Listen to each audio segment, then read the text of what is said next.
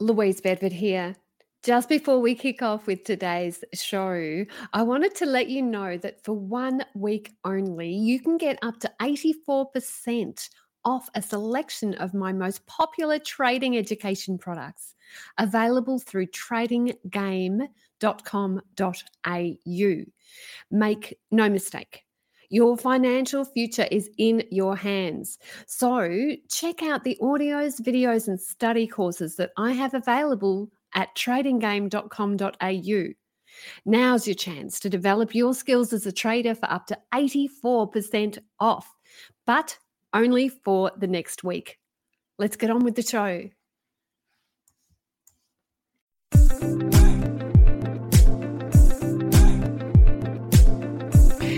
Hi, it's Caroline Stephen, financial journalist. It is all about the brain in today's episode of Talking Trading. How fit is your brain? Are you a morning person? Do you love novelty? How much time do you spend on technology? Well, on today's show, neuroscience author Dr. Jenny Brockis talks about brain fitness and practical tools you can use to improve your thinking. In particular, we talk about some of the things that traders need to be aware of, such as dopamine hits, and how to deal with the inevitable feelings of a series of losses. Louise Bedford also joins the brain conversation in Mind Power, and she takes you through 10 things you can do to improve your brain as you age. A few years ago, my father died of a complication called Lewy body dementia. Now, it is related to Alzheimer's and straight dementia, and I do think it is something that more and more of us will either face personally because we'll be in the situation where we will experience symptoms of memory loss, or we're going to face it as a third party because we will be the carer for somebody with that type of situation. Now, what I wanted to do today is to talk to you about some of the latest research in the Alzheimer's area.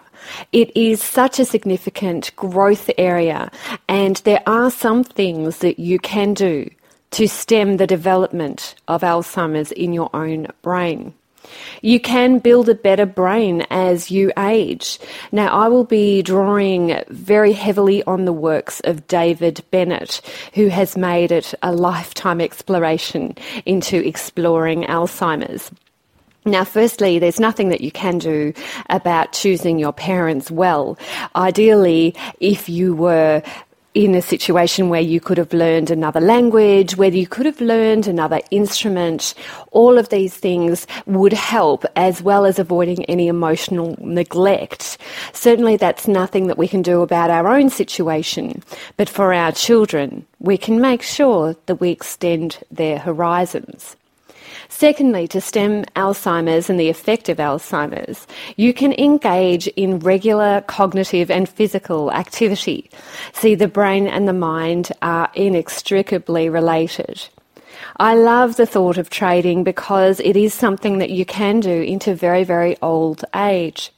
One of my favourite people that I personally trained, Ted, he was 98 and he still had active trades on in the markets the week before he died.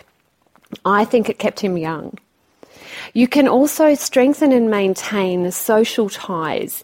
This is very important. If you have a trading buddy, say thank you, express gratitude. Make sure that you get involved with your local trading buddy groups. This is really important.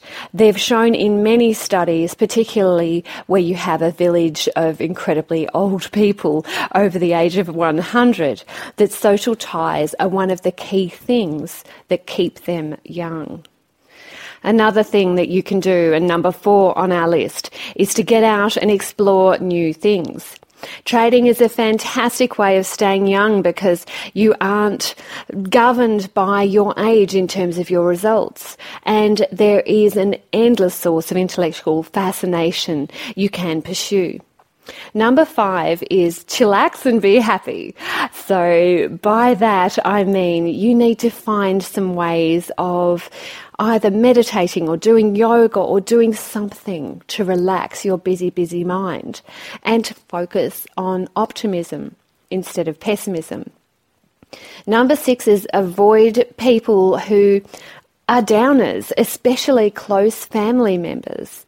The research suggests that if you have pessimistic close family members, that actually increases your own chances of experiencing Alzheimer's.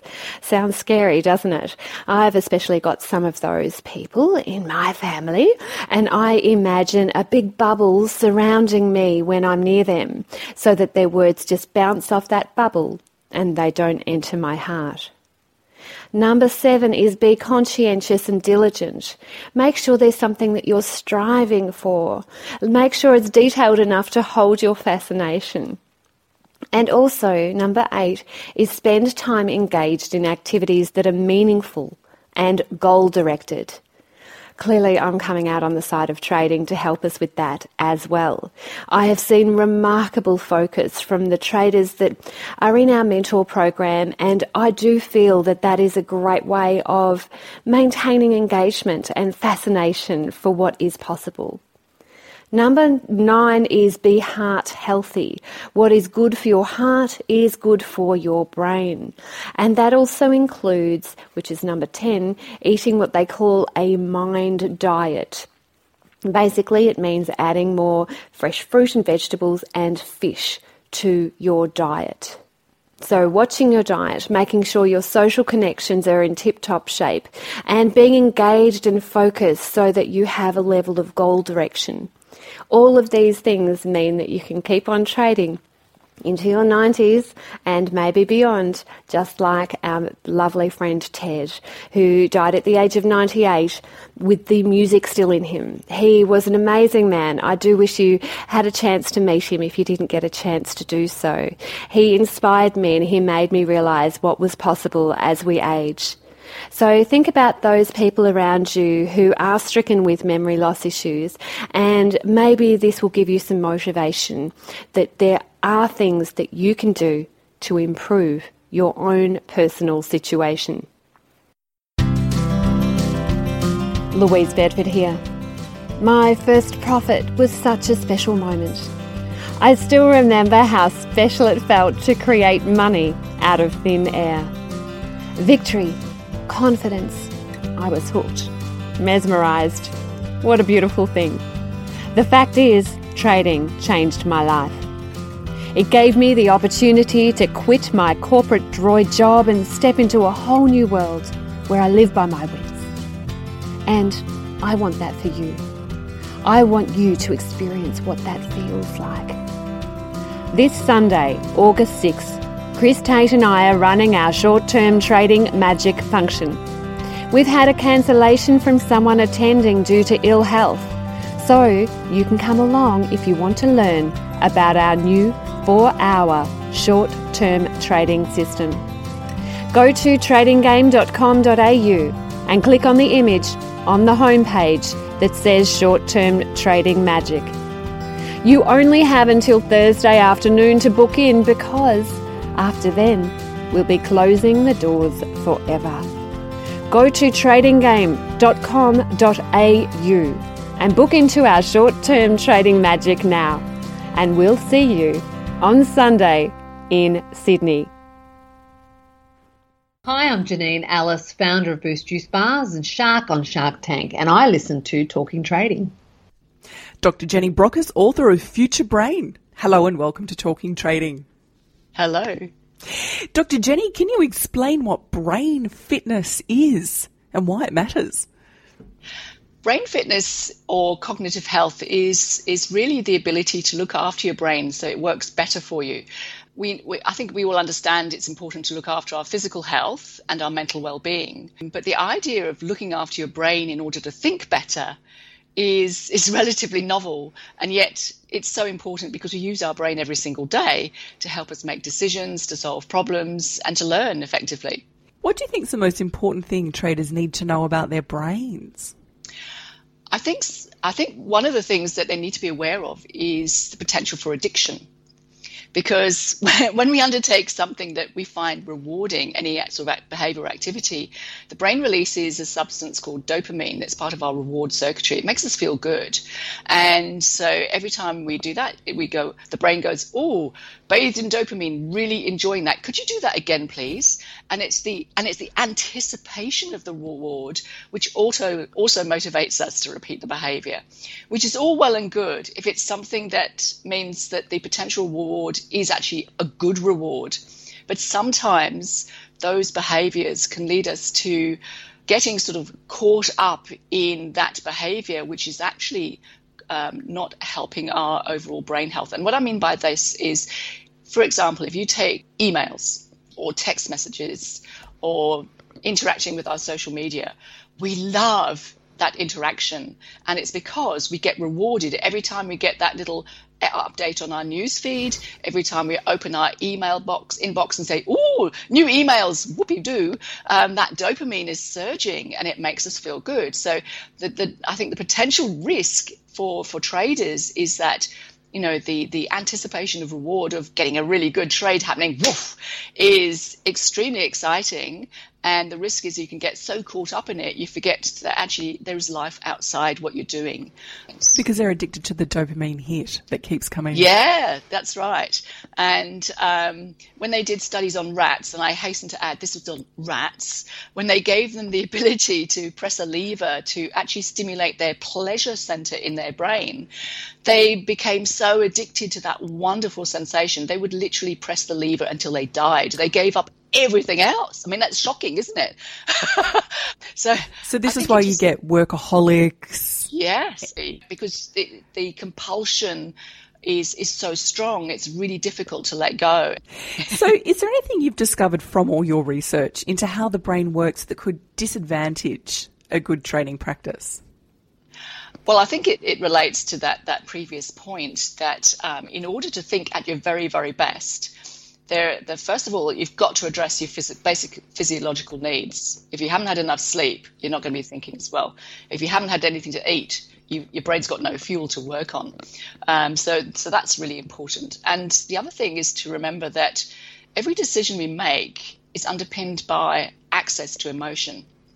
And in a situation such as trading, where you, where the supposition is that you're using just your logic and your analysis and your reasoning, you know, your prefrontal cortex to, to achieve the outcome. We forget that every decision still has that emotional basis. And we make roughly, on average, 30,000 decisions every single day, some at a conscious level and some unconscious.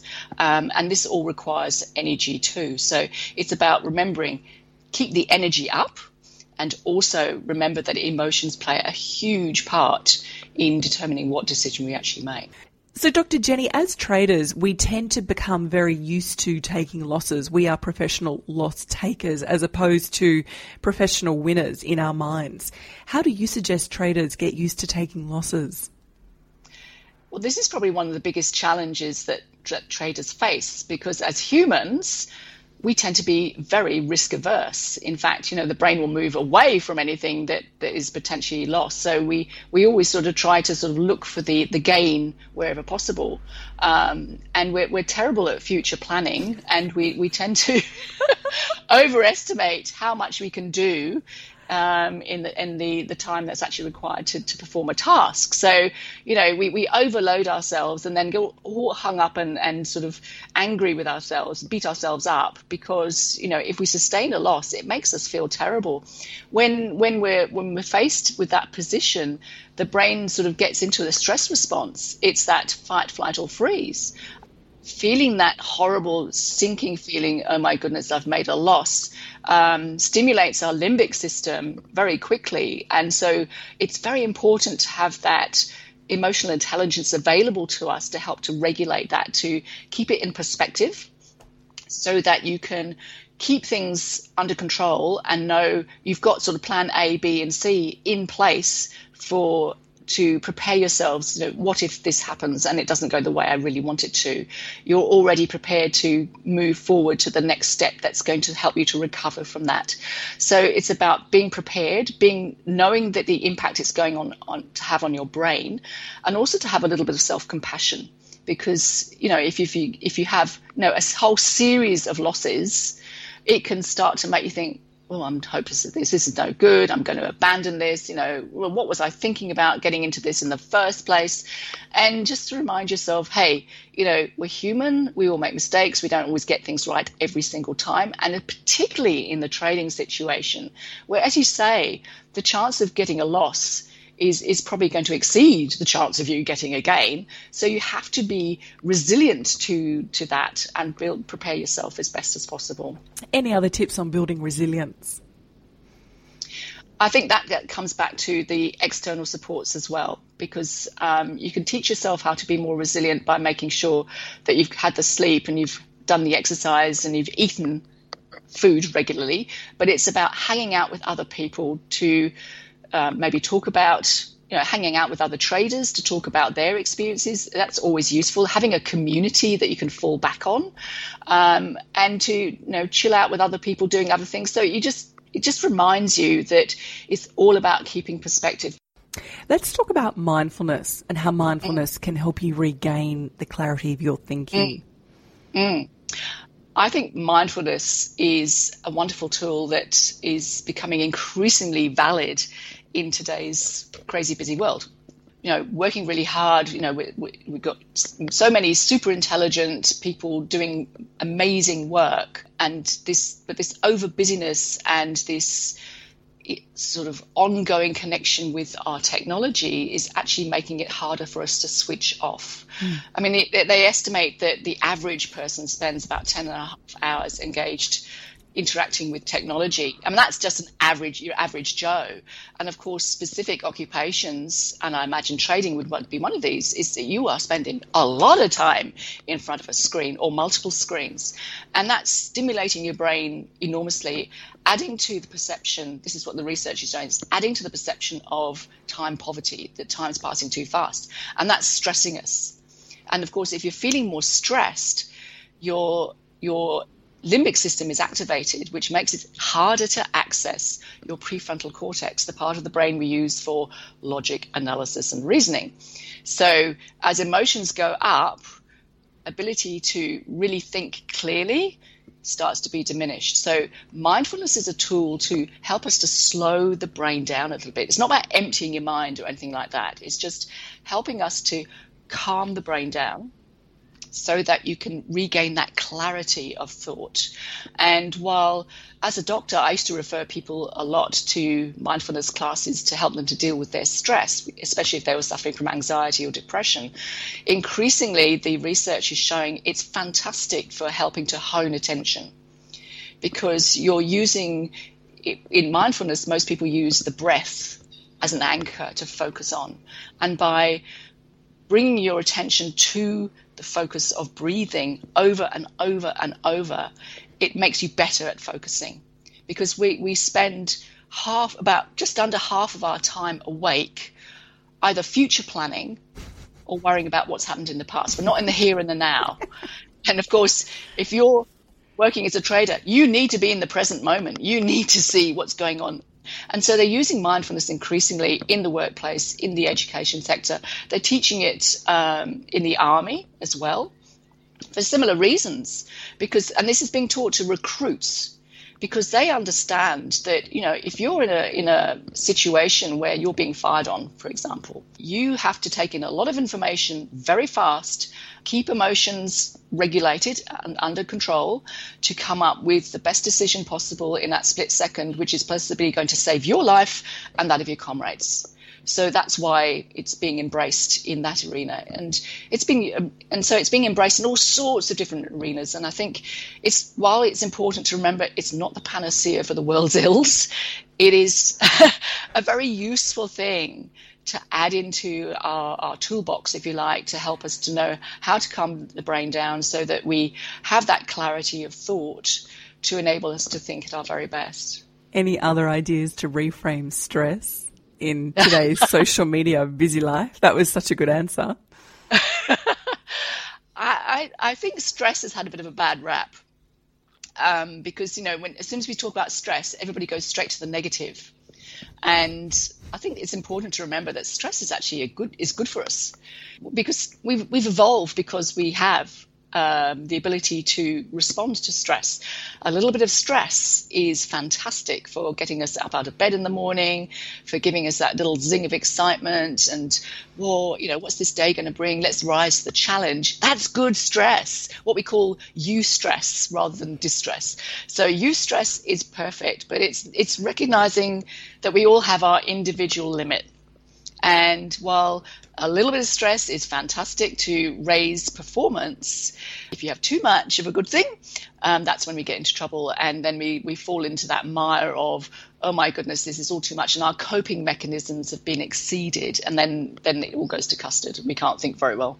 Let's talk about exercising our brains at the optimal time. Is there an optimal time for our noggin? There is. Yeah.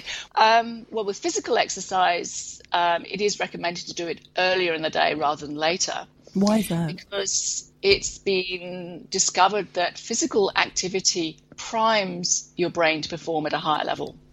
So you exercise first to get the benefits later.